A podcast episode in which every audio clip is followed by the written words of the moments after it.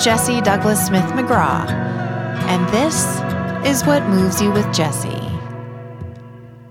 I'm a transformative coach on a mission to share an understanding of how our minds work that challenges how we react to life and our thoughts. I love to share stories and common sense ideas that empower you to take charge of yourself in a way that brings immediate and profound change. What I know to be true is that we are all innately healthy and doing our best with the thinking we have available to us on a moment to moment basis. And waking up to this will change what moves you. I'm so happy you're here.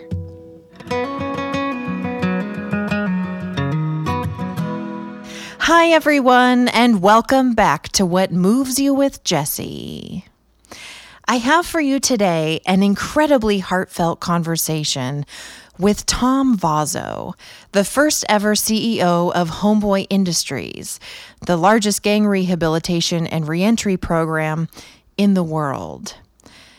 Tom has written an incredibly touching and inspiring book called The Homeboy Way A Radical Approach to Business and Life that shares his perspective as well as personal transformation and going from being a high powered CEO in corporate America, where he helped grow a company from 50 million to 300 million to over a billion dollars in revenue, to then experiencing a seminal moment that led him to being, as he says, not just a nonprofit CEO of a human services agency, but more importantly, a participant in the fight to bring resources and help to those on the margins of our society.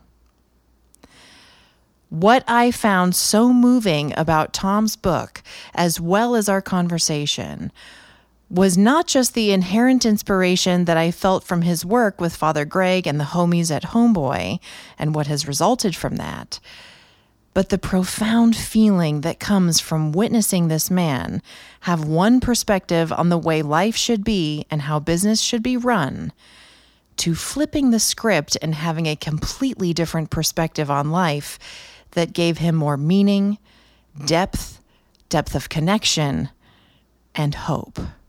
It's what is possible for every single human being on this planet. None of us have to be stuck in our way of thinking about ourselves or about the world. Never ever. Again, Tom's book is titled The Homeboy Way A Radical Approach to Business and Life, and it is now available for purchase.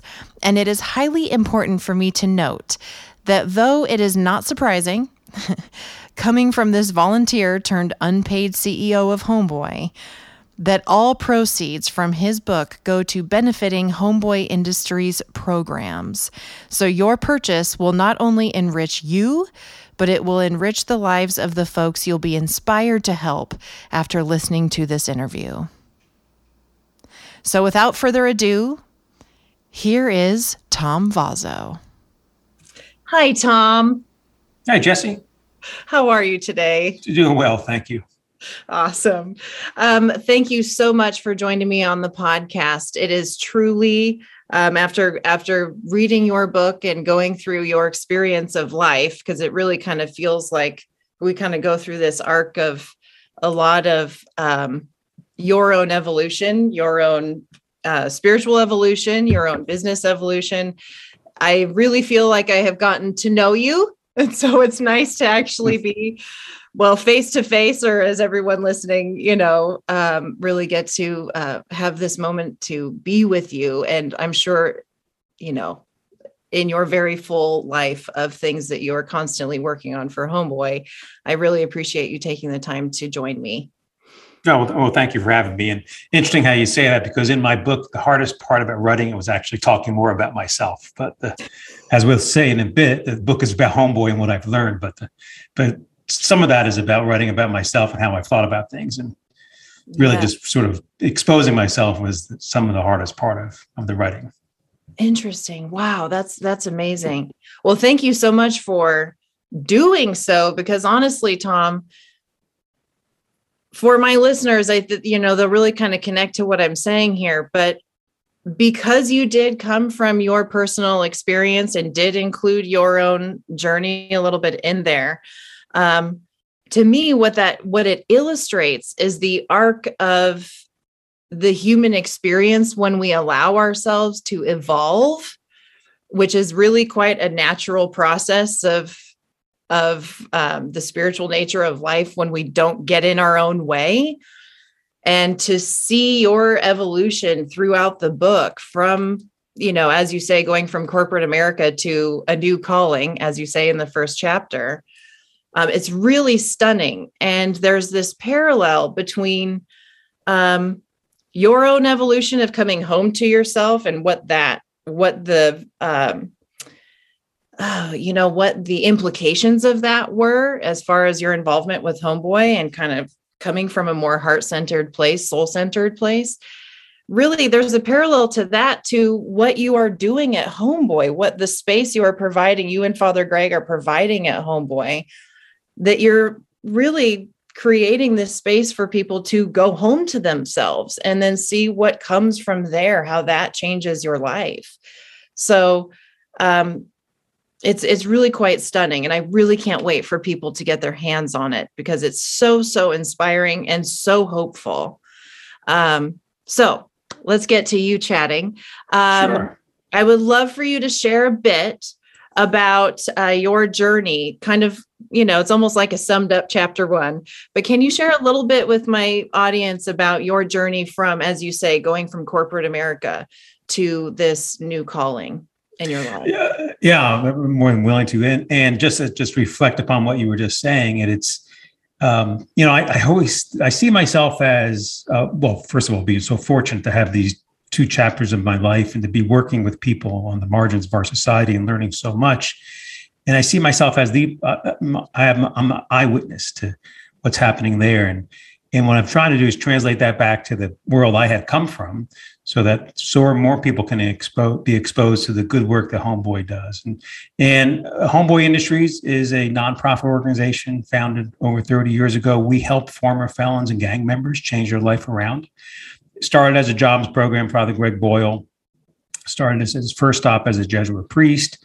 Epicenter of gang violence was Dolores Mission, his parish, wanted to get young men out of gang life hit upon this simple notion you, if you give them a job where they can make enough money for food and shelter they're not going to go running with the gang for food and shelter. They're going to move their life forward in a positive way and so fast forward all these years later it's a, it's a much larger organization at the time when i joined it was an $11 million organization helping uh, former uh, gang members and felons and and i wanted to frame it up that way and i'll now move to my background because all, all my background i would have never have thought about hiring a felon or, or, being around gang members. It's just just wasn't in the the space I was at. And so to me, this is this contrast of being right in that in that homeboy community and allows you to reflect back upon my life along the way. So uh, uh, so I, I start really before homeboy, I worked at a large corporation. I ran a 1.8 billion dollar uh, set of businesses for Aramark Corporation. I was the executive vice president of a $13 billion organization. I say the billion just to emphasize we were a large multinational corporation with all the resources and what's typical in a in a corporation. Um, so I, you know, I started, came out of graduate school, started a mail order company, sort of worked my way up. That was acquired by Aramark, and and all along I was succeeding because I understood the rules of the game of business. And through my own merits and my own hard work and ability, I was sort of moving up the corporate ladder. And um, and thankfully, as I was doing that, the corporation was investing into me. They were uh, sending me to different schools to learn more techniques and knowledge. And I had executive coaching. I had all the psychological testing. I had all the prodding. I had all the what it was make you know because clearly corp- uh, corporate America understands if you invest in the leadership of your corporation, you know they're going to lead well and they're going to do well in the marketplace. So, um, so here I was with a, guy with all that toolkit and live, working in, in corporate America, doing well. But there was always just something that sort of nagged me a little bit. What I, for me, what I love about companies and a well-run company that's good for society is one that has a succeeds in the marketplace, has a product and service people want to buy from, but also a place where people want to work. It's a, and that people can, frontline workers can make their life dreams come true via their job. Right. And so we were that at my corporation as well. But in the rules of corporate America, along the way, there's so there's a hierarchy. You know, uh, shareholder value comes first, employees and people come second, and most of the time you can kind of keep those in parallel and working. But there's times where it just doesn't play out, and at the end of the day, you have to lay people off and have people lose their job because you're trying to make your earnings target. And when that happened to me in the 2008 recession, I go into a long story of this in the book. And I, it's fantastic, my, by the way. It's fantastic. Yeah. yeah. I mean, that was my seminal moment. Is I, I realized there's got to be a different way of of helping people, not have them be so expendable uh, in our society. All right, so Aramark was uh, we are doing well. It was a public company, and then private. And when private equity guys purchased us, we all had these four years of golden handcuffs and and i knew then that after those four years i wanted to do something different in my life different chapter by the way i, lo- I love my 26 years in corporate america. I don't regret it. I made a lot of friends did well. Uh, but boy i got to say now these nine years at homeboy industries has taught me a great deal of something different. So i showed up at homeboy. A friend of mine asked me a friend of mine who's on the board of salvation army with me asked me to come on the board of homeboy. Uh, I met with him at the Homegirl Cafe, which is downtown Los Angeles, and had this nice lunch. And as I'm sitting there eating, and he's asking me about getting getting me involved, I'm looking around, looking at the folks who are working here, thinking, "Oh, I would have never hired any of these people." And they got their head down, they're working hard, they're smiling with each other, they're attentive. And, and as, the more my friend was saying, you know, there's something special going on I'm starting to realize that maybe there is. And so when he asked me to get involved, um, I said, sure, I've done board work, but let me see if I can put my business skills to use in a different way. And uh, then from there, I started volunteering at Homeboy. Wow. I have to take you back a couple of steps because there's this quote I wanted to, to share from the from the uh, I believe we're in chapter one. No, I think this is chapter two. But you said this is you going from corporate to homeboy. Okay. You share, did did faith play a part in my decision? I believe so.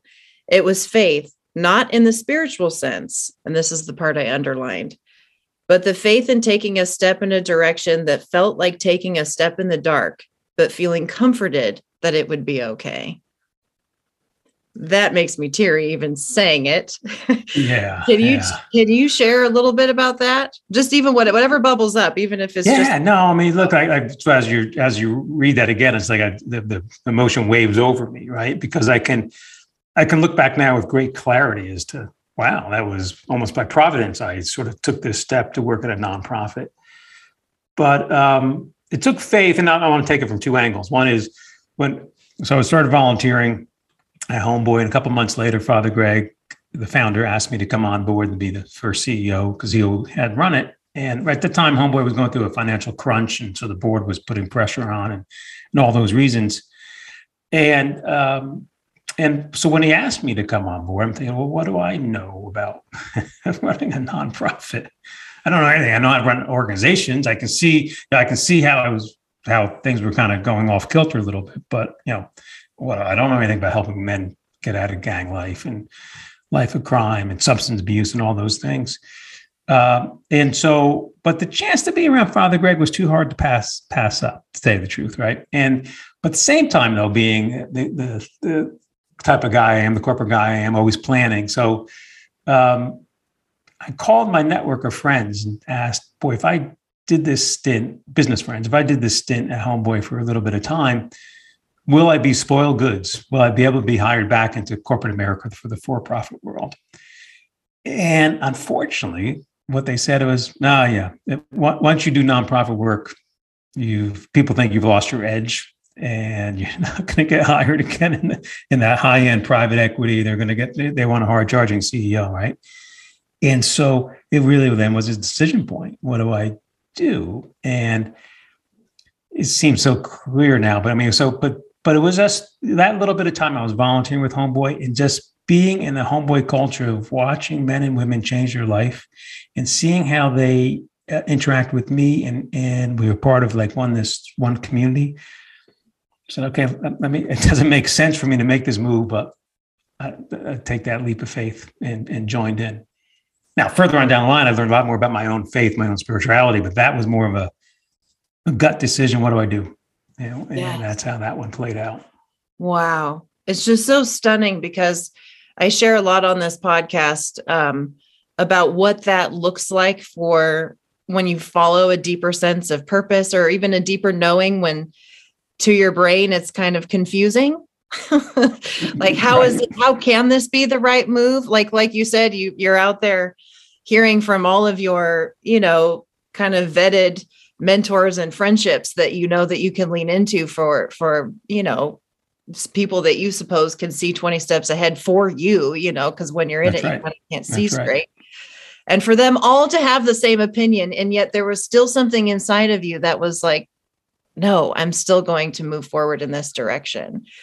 Yeah and listen so this is and i'm only saying i put my story out because i want other people to do the same as well right? And so and and just uh, trying to handle this carefully look i'm a i'm a older white male right and yeah homeboy is a 90% people of color uh, for, for sure. And so here I was coming into a leadership position and had all those sort of, I had all those trepidations like, oh, whoa, uh, this is not my community. How do I really fit in?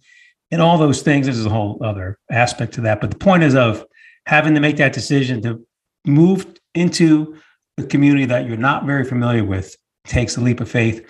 But I'm here to tell everybody it works out well and do it. and this is why you're on this podcast, Tom, because right. truly that's the more stories we can hear in this way, where you know, you know, the more that we can be storytellers of our own lives seriously and share where these types of instincts can lead us is what's so inspiring and blows the lid off of possibility for people and what they can do mm-hmm. to contribute to the world and that's community. Very much true.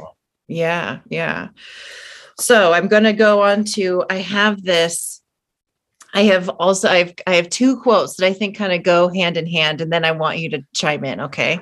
Okay. So this is more about going into um, this is from your chapter corporate guy meets a different kind of environment. And I love this because this feels like kind of like your learning process of going from corporate into into, mm-hmm. you know, into the nonprofit field. But I love that these are just such huge humanity lessons that I love that you talk about. So here we go. And in this in this first quote here, you said, let me see where I want to start it. I'm going to read just this short paragraph. I had thought that my biggest challenge was to quote unquote root out insubordination in general, but it was really to manage through a murky balance let the insubordination of the trainees go while holding the management team to a higher level of accountability and professionalism. This insight caused me to manage the team with two perspectives in mind. And this is, I think, what's huge for people to understand. Of those who were in the process of reclaiming dignity at work, and of those who were stuck in their own frustrations and resentments. Whoa. I mean, that is having a deeper understanding of humanity and who you of who you are managing um, let me see if i can get this this this other quote in before i hear have you chime in it was an eye-opening experience that the individual was more important than the financial health of the organization. This excited my inner sense of right. That voice inside of me told me to lean in and learn.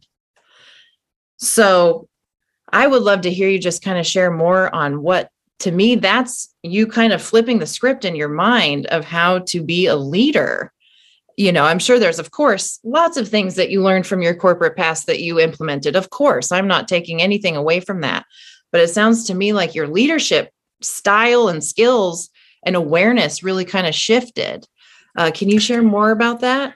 Yeah, yeah, for sure. So, so, think about it this way: and anybody who's worked in a larger corporation, and, and I referred to this earlier, you know, like in the, in the corporate world, there are these rules to live by, the rules of thumb that what it takes to succeed, and and how do you go about it? And um, you know, and, and some of them are pretty like you know. Point is like in a corporation, what you do for you have to set precedent. What you do for one person, you have to do for another because you don't want to be accused of bias and in in that type of of that ilk. So here I was at Homeboy. I, I, I come in.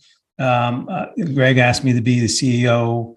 Um, so I'm now the CEO, and, and and Homeboy is about think about what we're the quote unquote business model. When we're here about helping people transform their life, they've all been victims of complex trauma, right? And so as people go through the Homeboy program and transform that pain uh, into something more positive, and they become resilient, and they can leave Homeboy and take on what the world throws at them, right? And so when I first came in, I mean, it was sort of an awareness of knowing of of being comfortable in my own skin about not I didn't feel the need to change anything. Look, the mission was great at home. Boy, what was not working at early on was the running out of money, the management team struggling, you know, the, the strategy wasn't all in place. And those stuff that's typical of any organization that that I kind of, you know, had enough experience to work my way through. But the key part was how do you kind of blend that with the culture of the organization where it's about the individual person? And so there are many times, and we would sit in meetings and we have what's called council when you sit at a meeting and the group of the leaders there would talk about how to help a, a individual person. And we spent like 45 minutes talking to an individual person, the struggles that they're having, what happened on the weekend, what happened with their gang member, what happened with the with their child being taken with DCFS, all those things. And then we'd come up with a plan. They came up with a plan of how do you help. And oftentimes, as I'm sitting and listening, and I just wanted to sit in because I wanted to get a sense for the organization. As I'm listening them talk these through, I'm thinking to myself, in my head, I'm thinking, oh, this is what I would do. I would do X, Y, and Z. And it turns out they went to be A, B, and C with totally different approach than what I would have taken instinctually. So that way by half the time. And so I sort of realizing to pay more attention because look, I mean, we help people who have second gen, third generation gang members, victims of such complex trauma that no human can withstand that. And yet some of our folks get through it and they become happy with themselves. So how do I tie those two quotes together is, is the recognition that helping an individual is the most important thing. And so you don't worry about company president precedent. So if you came to me and you or oh homeboy, you, you needed four hundred dollars because you were late on your rent payment and you didn't want your gas to be shut off, we would give you the money. Know, corporations don't do that. Non-profits don't do that. We would give you the money. Money makes a difference for people who are poor. Someone may come to us tomorrow and ask for three hundred dollars, and although we know their story, we don't think, well, you don't really need it. So we would say no to that person. So it's the willingness to kind of do what you got to do, go that extra and let them help the individual, which was the big tell to me. And that's what makes Homeboy so successful.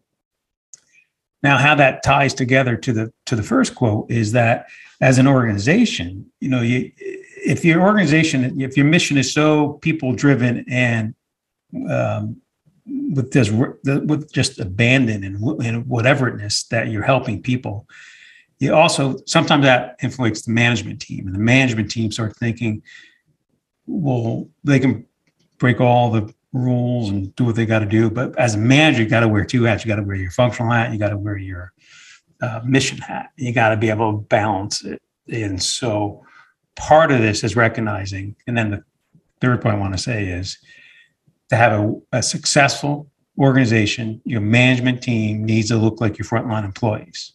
So for Homeboy, our management team needs to look like our clients. We need to have that amount of diversity. And so nowadays we have over 50% of our staff people lived experience people who are former clients.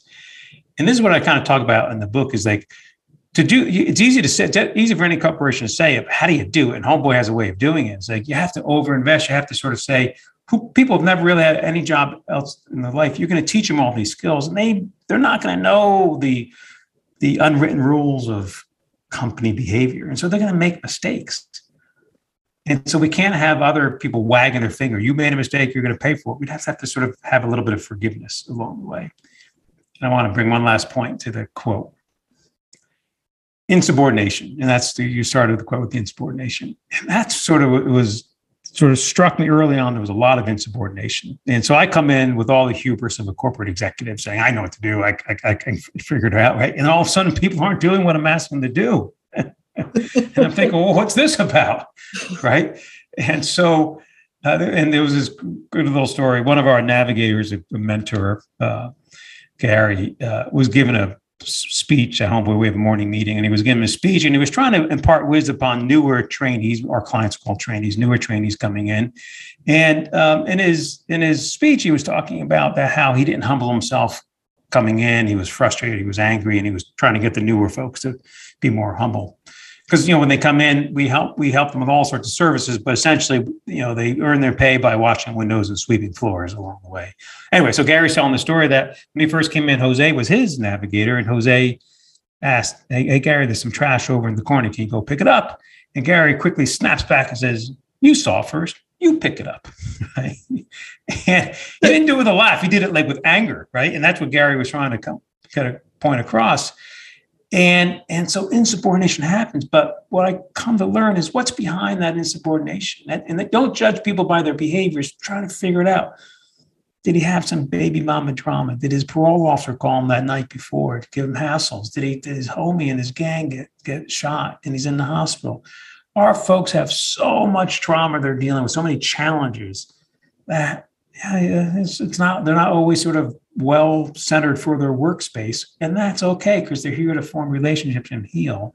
And so to me, the big thing is when you not to judge people by their behaviors, but really to get behind that.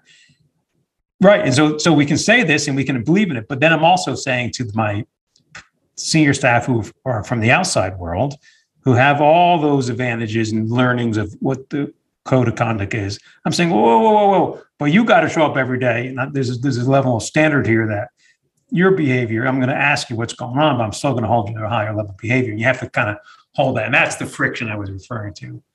In yes. Yeah, that makes sense. And to kind of pull that full circle for anybody who's in any organization or company, or I mean, honestly, this is just a human to human thing. Something I remember Father Greg saying in our interview last season was uh, that, that uh, something a homie had actually uh, coined the term and he uses it over and over is what's the thorn underneath that's creating mm-hmm. the behavior? Right? I'm sure you've that's heard right. him say that. What's the thorn that's underneath? Right. that's right. And uh, i think what you're saying is hugely Im- impactful for leaders of any field. People who are even interacting with humans just in life which is all of us of starting to take behavior for a grain of salt and having more of an eye or a deeper listening for what is underneath it so we can have more uh, understanding right Abs- absolutely. Look back to my corporate. I was one of those hard charging CEOs. It's like I would say, I don't care what your problem is. You're gonna you're gonna show up. You're gonna get X, Y, and Z done, right? And that's that's the way it is in the, those corporate worlds and so many people. But yet now I'm learning. Well, hmm, how maybe I wasn't so empathetic. Maybe I should have understood stood it more or sort of giving more space, more latitude. Um, and that's one of the learnings you you would I would definitely take back to not that I'm going back to the for-profit sector, but that's one of those learnings you everybody needs to know about. Well, that's exactly what I was thinking. I, I, this isn't even on my list of questions for you for today, but that was kind of what was bubbling in me as you were sharing. As I thought, and this is an opportunity for anybody listening who's in who's in the position that can take this potentially into the more corporate world um, it, it, sounds to me like it probably takes a little bit of courage and uh, commitment to to want to show up as a more compassionate leader. But it sounds to me like if you could go back that you would take a little bit of that compassion and kinship with you to see what would happen in your leadership skills. Oh yeah without a doubt. And i and deep in my gut i know it's the right thing to do. And um and you're right for someone to do it for the first time it takes a little bit of uh it, it is a little risky. But to be in some ways you just want to be declarative and saying i'm going to view start viewing things differently and and and work with people. Wow. Yes. And wasn't that even a little sorry to go back a little bit mm-hmm. but that was a little bit of the of your that moment that made you want that made you kind of shift into i don't know if corporate america is fitting for me anymore during that during that recession.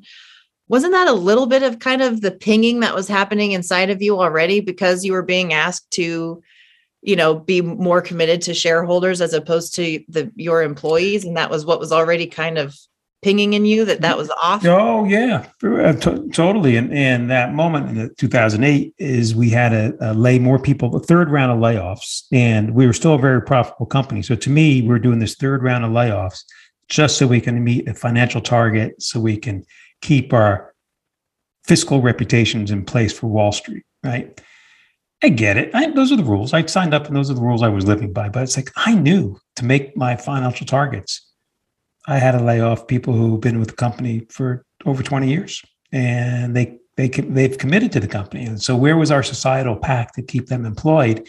And in the end of the day, making those numbers doesn't mean a hill of beans different on the long-term value of a corporation. So I'm thinking, oh my gosh, this this this can't be this can't be right. But it's the hey, it's the rules that are in that world. And I'm just now what I'm saying is, come on, let's shine a light. We can live by different rules and, and go about it in a different way. Yes, I mean that's the whole point of this book, right? right. it's to try. What to, are the rules to break? yeah. Way, right? yeah, absolutely. Okay, so I have this next section. This is a little bit of a pivot on the subject. I'm going to your your chapter of how generosity and gratitude make a way for grace. And I love this this paragraph. You say, the poor are less likely to pretend to be virtuous, while the middle and upper classes skillfully disguise their problems behind a facade of self righteousness. As our folks struggle to change their lives, struggle to heal, struggle to come to terms with their own self doubts and errors, with the barriers of society, they surrender and don't prioritize the accumulation of wealth. They can find joy living simply in kinship with one another. Wowzers. Mm. So, uh, I just, uh, is, is there anything that bubbles inside of you to share more about yeah. that? Yeah, just try to bring more light to that. You know, at my time at Homeboy, um, you know, when I first came in as a volunteer, uh, Father Greg, we were chatting, and oftentimes talk about what's going on. And and um, and I and he was talking about volunteering. And I use this line for a lot of volunteers who come into Homeboy as well, because thank we're blessed with a lot of people helping us because we need it. But you know, we're we're not really broken, but just so I just volunteer. We're not broken. We do a lot of things wrong every day. We, you know, don't answer the phones quick enough. We, our coffee may be cold. We're serving all that stuff. But you know what? We do every day really well. Is we do the mission. We help people right? And so for volunteers, come in and just see how you fit in. So Greg said, come on, just just come on in, see how you fit in, be part of the community. And again, I had all the hubris of a corporate executive. And so I thought that was, oh, that was a nice statement to make. I'm thinking to myself, but I'm looking back saying that was an insightful statement to make. And so how's that play forward? I along the way I would observe I just the the generosity and the authenticity of our folks are just pretty amazing compared to all my other little spaces and worlds and networks I've been a part of. And and I and, and sort of I see myself as just the I view life as typically what a lot of mainstream, I guess, America would think about, right? And and if you never spent time working with people who are poor, you're not going to have any insights. But yet, those folks I've come to learn are generous to the last dollar. I mean, we I we have seen I've seen guys take the last three dollars out of their pocket to give it to somebody who needs money for food. And and it's like and and the generosity is ongoing and endless because I and I think people back and back to the, where the quote is. There's not a lot of pretense, you know. There's not this like desire to accumulate wealth. Now, do all of them want to be have more money, make life easier? Absolutely. So don't. Oh, I don't want to be mis. I don't want to be confused. People don't like being poor, right? But but there's this aspect of sense of community, sense of we're all in this together. Poor people all in this together. There's a generosity of spirit that just is magnitudes higher than than any of the worlds I came from, and and you know more on the um, is more on the spiritual religious side. I mean, so when, when people talk about you know uh, God and and the preachings of working with the poor. I think that's what it is because there's, there's there's there's no there's no pretense. There's a more of accepting this. So there's a higher power. There's a spirit out there, and what comes about. And so being a homeboy, you, you see it every day. And I just, just sometimes you just got to pause, open up your eyes and heart and just let it soak in because it will, it will change you for sure. Yeah. You bring up when you say pausing, you know, I remember I read at some point in the book that you shared that that this experience of working within Homeboy has made you slow down just in life. Mm-hmm. You know, you know, and um I don't know if would you consider that an outside in experience that because it's kind of something that you witnessed that was modeled for you or is there maybe it's a mix of both or is there a sense from the inside out that there's a sense inside of you that you wanted to slow down to really take in what was going on and and take in life a bit? What what was what what was that about? Yeah no no no it's um i think what what, what i learned is to uh for well I, I started by because to help truly help people i learned the homeboy you know i'm I, I learned this from the model there is that to form relations with people right? Relationships, not transactional relationships, but like a relationship. And you don't do that so quickly. So in the corporate world, you know, you could be, you could have business friends and you're, you see somebody in the hallway and you sit and chat for, you know, 10 seconds, but in your mind, you got like five other things going on in your brain. You're, and, and you move forward, right? It's more platonic on the surface. Um, but a homeboy, no, it's, it's deep relationships. You sit there and, you, and, and talk to people. So I guess what helped me recognize that we're in the business of helping people. So you got to do that work. You actually got to slow it down and be a part of it. And, and, and we at Homeboy, we absorb the management team absorbs the pain and the drama that's happening in people's lives so we can help them through it. And, and you have to kind of, as a management person, you got to a little bit uh, dig deeper. And so you're absorbing the tears and the, and the struggles and the hardships, but also you're, you're enjoying you're absorbing the laughter and the kinship. And I, I also talk about this, you know, in the corporate world, it's like you, you know, you know, while there may be humor, you know, at the beginning of a business meeting, there's humor. It's you know, over the top, self-deprecating. Christ. so, right. But a homeboy, like I, my first couple months, I still think about this. I said, there's a lot of humor, a lot of laughter going on around here. I'm thinking, well, we're not being serious about work. That's the my, my corporate mind. But in fact, it's it's it's genuine humor. to twinkle in people's eye to sort of just being making fun of each other in a, in a nice way is an opening type of thing that you can only get that by slowing down and absorbing and and just pausing say, I have to, I, I, I do have time to laugh today, right?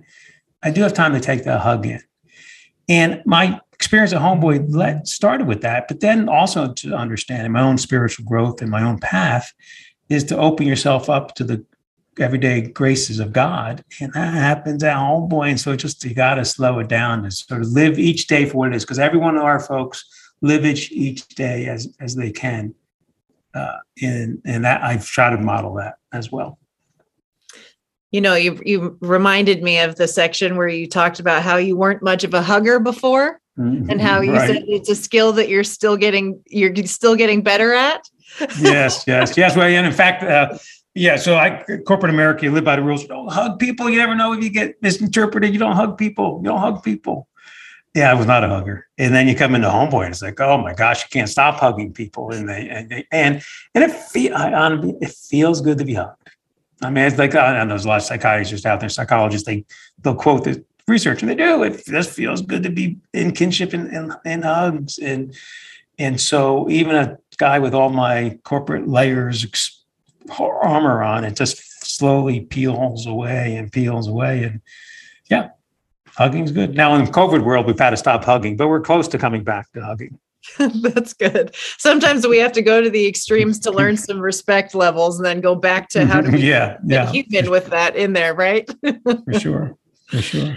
Um, okay. So I'm going to go in a little bit to kind of um, a little bit of a more of a practical practical angle here. And then actual same chapter from where I just I read from the how generosity and gratitude make a way for grace.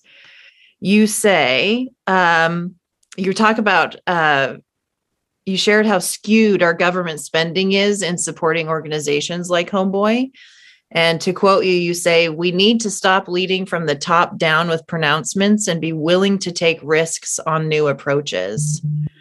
So what is that? What is your experience of that? That that you're finding? there's a whole juicy chapter about it. So I can't wait for people to read it in detail. But uh, share a little bit about your experience with that because it was quite stunning when I read it. Yeah. yeah. Um, you know, t- my goal in writing this book is to is to bring my eyewitness uh, lens to what happened to Homeboy and how um, it can help people in their personal life and their personal growth, as well as corporations and how to how to do things differently. Like, but, but the sub purpose is sometimes I get angry that there's I see the struggles of the poor, and so it, I talk about these these two Americas, America you and I live in, and America of the poor, and I just see the struggles where people who are poor and homeless and without food, they want to do the right thing, they want to go about it, but there's so many hurdles that are set up um, that stops them from doing it, and so uh, my message is it takes action. You got to think about it differently. You know, the poverty rate in America has been the same for 45 years. So let's pick our heads up and say, let's do something in a different way. And, and by the way, Homeboy's been on the front lines of working with people who are poor. They've been on the front lines of these issues of racial inequality, systemized injustice, systemized inequality, economic inequality.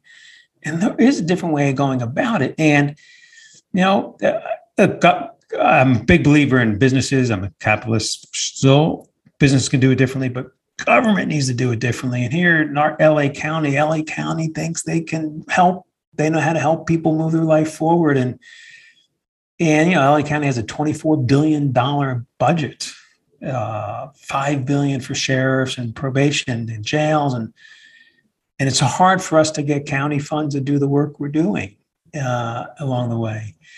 And so, you know, Homeboy Industries, we're a $30 million nonprofit, of which uh, uh, 95% is privately funded through donors, or our business is 5% for government, right? And so, my point is, it's we have to shake up the system. We, we you know, it's it's like back in the I tell the story in the book about Sheriff Lee Baca, where uh, we had we're having Father Greg and I were having lunch with him at the Homegirl Cafe, and I'm, I'm sitting there with like a business guy. I'm pitching hard. I'm showing all we do. I'm giving our statistics and something that Greg would never talk about in statistics, but that's why I'm there to kind of show all those things. And and Sheriff Baca picks his head up and says, Tom, I understand what you're doing, but you know what? We do all that within my jail system. And I'm thinking, oh my gosh, that guy thinks that people who are incarcerated are are he's doing all the same programs. And you know, it's like Greg's got this line: you got to be free to choose to be free.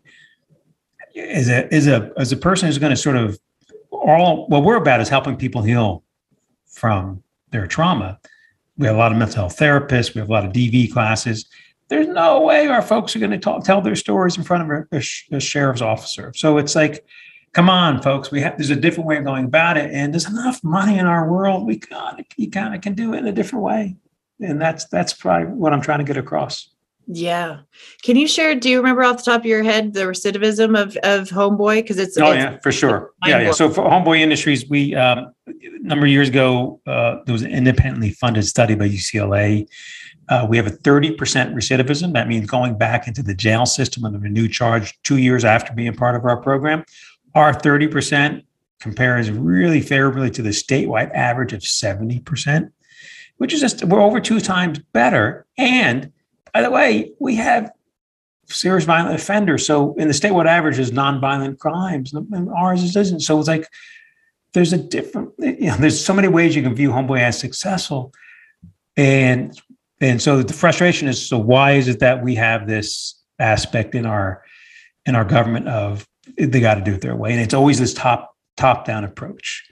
Uh, and and you know just, I'll, I'll go on to tell another story. So it's this top down approach and what gets me frustrated because we've worked hard to get people lived experience in very responsible positions right? And oftentimes when we try to contract with the county you can't have somebody on the contract who has a felony on their record. I'm thinking well, wait a minute. Half our management team have felonies on their record and, and that's why we're good about helping people get out of that that lifestyle and so we have to ask for different uh, different um, exclusions in that. So it's like those top down decisions need to be made and changed along the way. Yes. And that actually, I was going to say my next question is tell us about reverse cherry picking. I think it's a perfect moment for you to share that, what, what Father Greg had said. Yeah, uh, yeah, for for sure. Um, what we're here to do is help people who are, you know, there's two criteria to be part of Homeboy Industries, and um, and know, 8,000 people come through our door every year. We have a paid program where at, at any one time we have about 350 people on our payroll.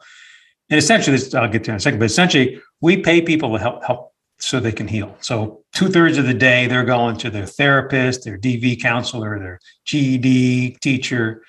One third of the day they're sweeping floors and washing windows, and eventually then they rotate into our social enterprise businesses, our bakery, our cafe, our electronic recycling business.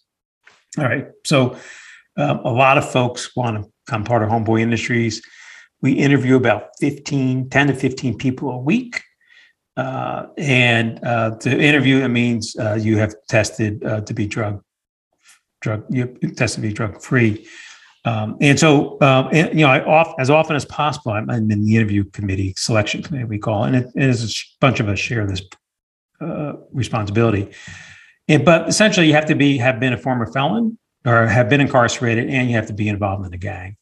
And really, the interview, we're not looking for those least like least likely to succeed. Well, we're not looking for those most likely to succeed. We're looking for those least likely to succeed. We do the reverse cherry picking because some ways we know there's another program in the county that if you're if you're pretty stable, uh, you think you, we think you can make it with another program. Fine, go to them. If you're you have no support system, ha- don't have housing, don't have obviously don't have a job, don't have family support, yeah, really don't have clothes for your on your back, and and we think eh, we're, we're going to help you, and we're going to figure out a way of helping you, and so. Uh, because we have so many private funders, and thankfully we have generous donors, we don't have to worry about having the best. It's the irony of it, what we're just talking about. We don't have to worry about having the best statistics of outcomes like you do in a government program. They have to show 80% success or whatever their number is. Because we don't have to worry about getting those 80%, we're not worried about creaming the crop and taking the easiest to work with. We're, we're, we're working with the hardest to work with. The irony is our results are just as good as anybody else's, even though we're taking the hardest of the hard cases. And, and believe me, we're taking cases of of people that county programs don't want to work with. I mean, there's stigma around gang members, stigma around the violence of their crime. And yet you walk, Jessie, if you walk through Homeboy Industries, you just see a, a, an environment where just people are, are happy, content. There's a positive vibe to the place. Yes. Well, and I've, I've, you know, when I had Father Greg on, I, because I had actually met him and had a meeting in Homeboy. And when I first opened, when I first opened up our interview, I was back into the whole feeling that I felt when I first walked in there. And I was really teary eyed because that was, mm-hmm. I literally, after I went in there, had my meeting with Father Greg, had my tour, and went back out to my car. I had to sit there and just cry for probably a half an hour. I could not drive because I was so deeply moved. It mm-hmm. was, you know, every single person, and, and you describe it beautifully in the book. The the the amount of eye contact being seen. That's right, being seen. Yes, you know, the love is palpable. You could cut it with a knife. It's unbelievable the amount of respect and love and deep appreciation and compassion and understanding that is just in the air. You know, I walked in the I walked in and like you describe in the book, it was a madhouse. It was like, you know, it was like beautiful chaos. yes, it was like Times Square in this tiny space. And yet somebody called me out and said, Jessie, as if they'd known me for 10 mm-hmm. years because they knew I was coming in. And, you know, I mean, I know I probably stood out like a thumb, also, you know, sore mm-hmm. thumb, also sure, sure. being a green eyed blonde person. But still, mm. it's like, I know that that wasn't unique. I know that that is what is built into the culture of homeboy and it's absolutely magnificent. Yeah and and and why uh, uh, greg does a lot of um, speaking around the nation and writes he writes his books as well as to shine a, a light on what homeboy's back to a light on this notion that there's goodness in everybody. There's god goodness goodness in everybody. There's no bad people and evil people. There's only good people right? Yes. and at homeboy it's so easy to see that it's so easy to see that so easy. It's unbelievable. Okay, I only have a few questions left, but I, one I wanted you to to share with everybody is tell us about what exquisite mutuality means. yeah, it's a tough one to define, but you can feel it. it's one of those things you can when you when you're in it, you feel it, you see it. Uh, and you mentioned it a few times throughout the book, so that's why I wanted you to share yeah, it. just Even being you- in uh, the word mutual, being in mutual kinship with people uh, in a really authentic, um, authentic, whatever is authentic, real um, way. Uh, the exquisiteness is the is sort of the uh, almost want to say like a higher level of, of perfect mutuality of and and what makes it exquisite is that it happens and i'm just going to take your story here. It happens just in that moment that they one of the homies called jessie and say come on you know it's, it's your time to be here your time to go see g right? And it, it can happen just with, with a hug. It can happen with someone telling their story.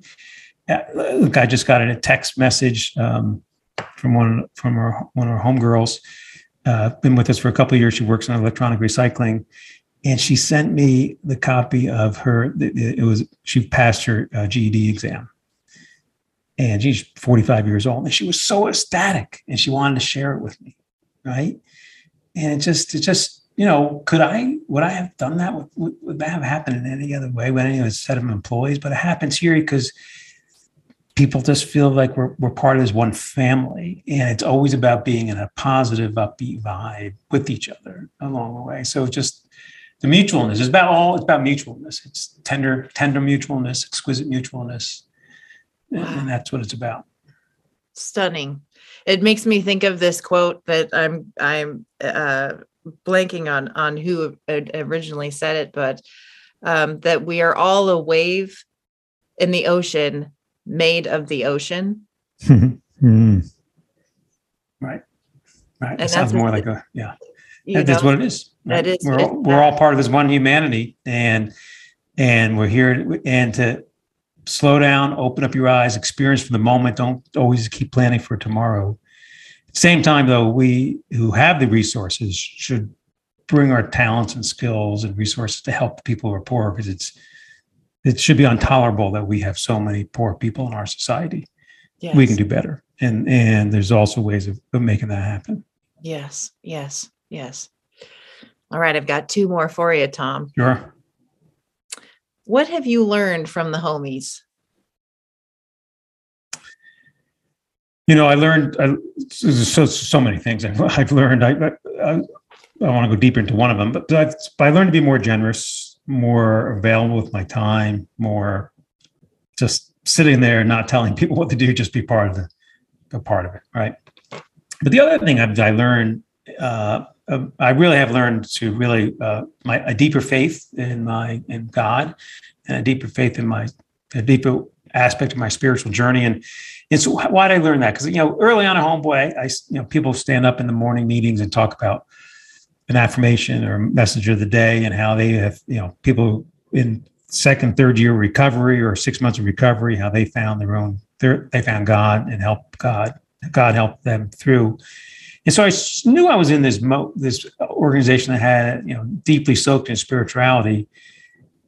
And I thought, well, that's nice. I always, you know, I'm a churchgoer. It's, it's good for, you know, it all fit. But, I, but uh, after a while, I started realizing, oh, some of these folks have much deeper understanding than I do. And and it, it, was my friends and I. And here's a story: my friends and I do a lot of uh, trail hiking here in the Santa Monica Mountains, and every now and then we do a bigger hike. And, and so um, we plan to hike Mount Whitney in Central California, and and uh, so a couple of my friends who, who know me well and know Homeboy well, we then planned let's do this hike, and so we had six of our homeboys and six of us, and we climbed Mount Whitney in Central California. And for your listeners, that's a 14,000 foot peak, so it's a, it's a pretty strenuous hike to do. And so I remember on the way home after we did our hike, and you know, it was all sorts of good, you know, uh, we're there as a team and bonding and, and chatting. I remember way on the way home as on driving home, um, my friend and I, Dave, are driving, and and a couple of our guys in the back, and Dave, my friend Dave, brings up uh, a Bible passage and starts talking about it, uh, prodigal son, right? And um, and so Dave talks, and I'm listening. I, you know, I got my understanding it. And all of a sudden, Jose and Robert start talking about it. And it's almost like head turning for me. It's like, oh my God, they have a way deeper understanding of their own of God, their own spirituality, at least the, you know, the Christian the tr- Christian tradition, what we're listening to, than I do. I'm thinking, Tom, in some ways, it's like Tom, you better start paying a little bit more attention along the way and go learn, and go be a part of it along the way. And that's so what I learned most from our from the homies is to to follow my own path, my own spiritual path. Stunning. That's incredible. And something that I really appreciate too, that you mentioned in the book, and Father Greg mentioned it too, is that when you talk about God, it's not a, a, a, singular God. It's not a specific God. It's not a, you know, that it's what does God mean to you and how does that move you forward? And I think that's, that's right. beautiful. That's right.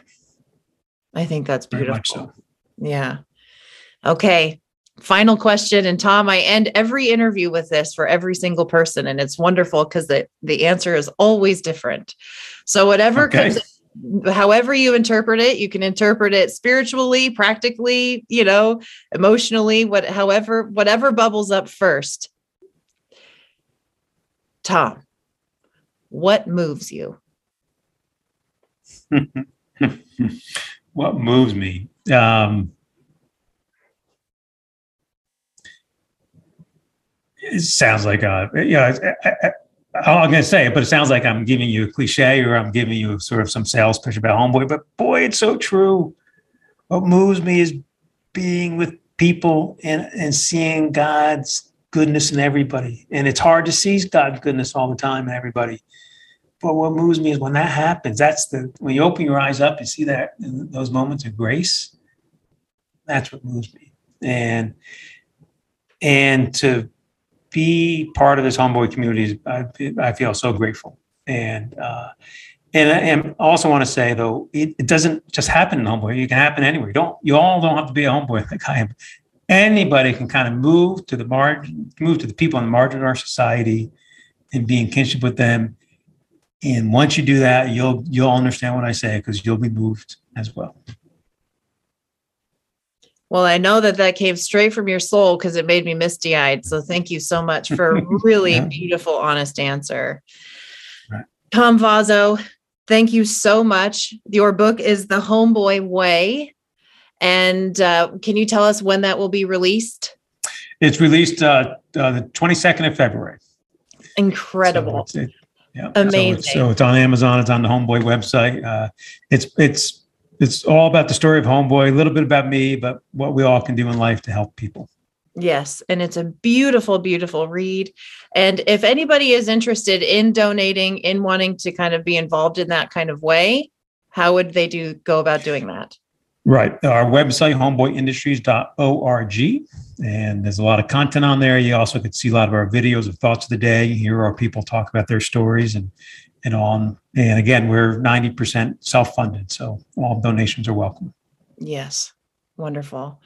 Thank you so much, Tom. This has Thank been you. a really beautiful interview. Thank you so much for connecting with me on a really heart to heart level. I really appreciate it. Thank you very much. Yes. Have a wonderful rest of your day. You too. Okay. Bye bye. Thank you for listening to What Moves You with Jessie. Let's stay connected. You can find more ideas and strategies on being human on my Instagram at What Moves You with Jessie. Sign up for my newsletter or learn more about working with me at whatmovesyouwithjessie.com. And please rate and review the show and let us know what you think and what resonated.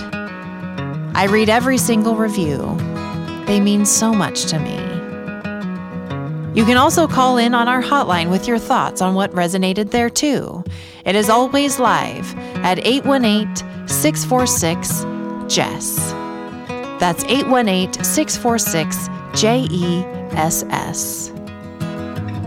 What Moves You with Jessie is produced by Mike McGraw and Tinker City Music. Now, let's take a deep breath and give ourselves permission to live in this moment for what truly moves you.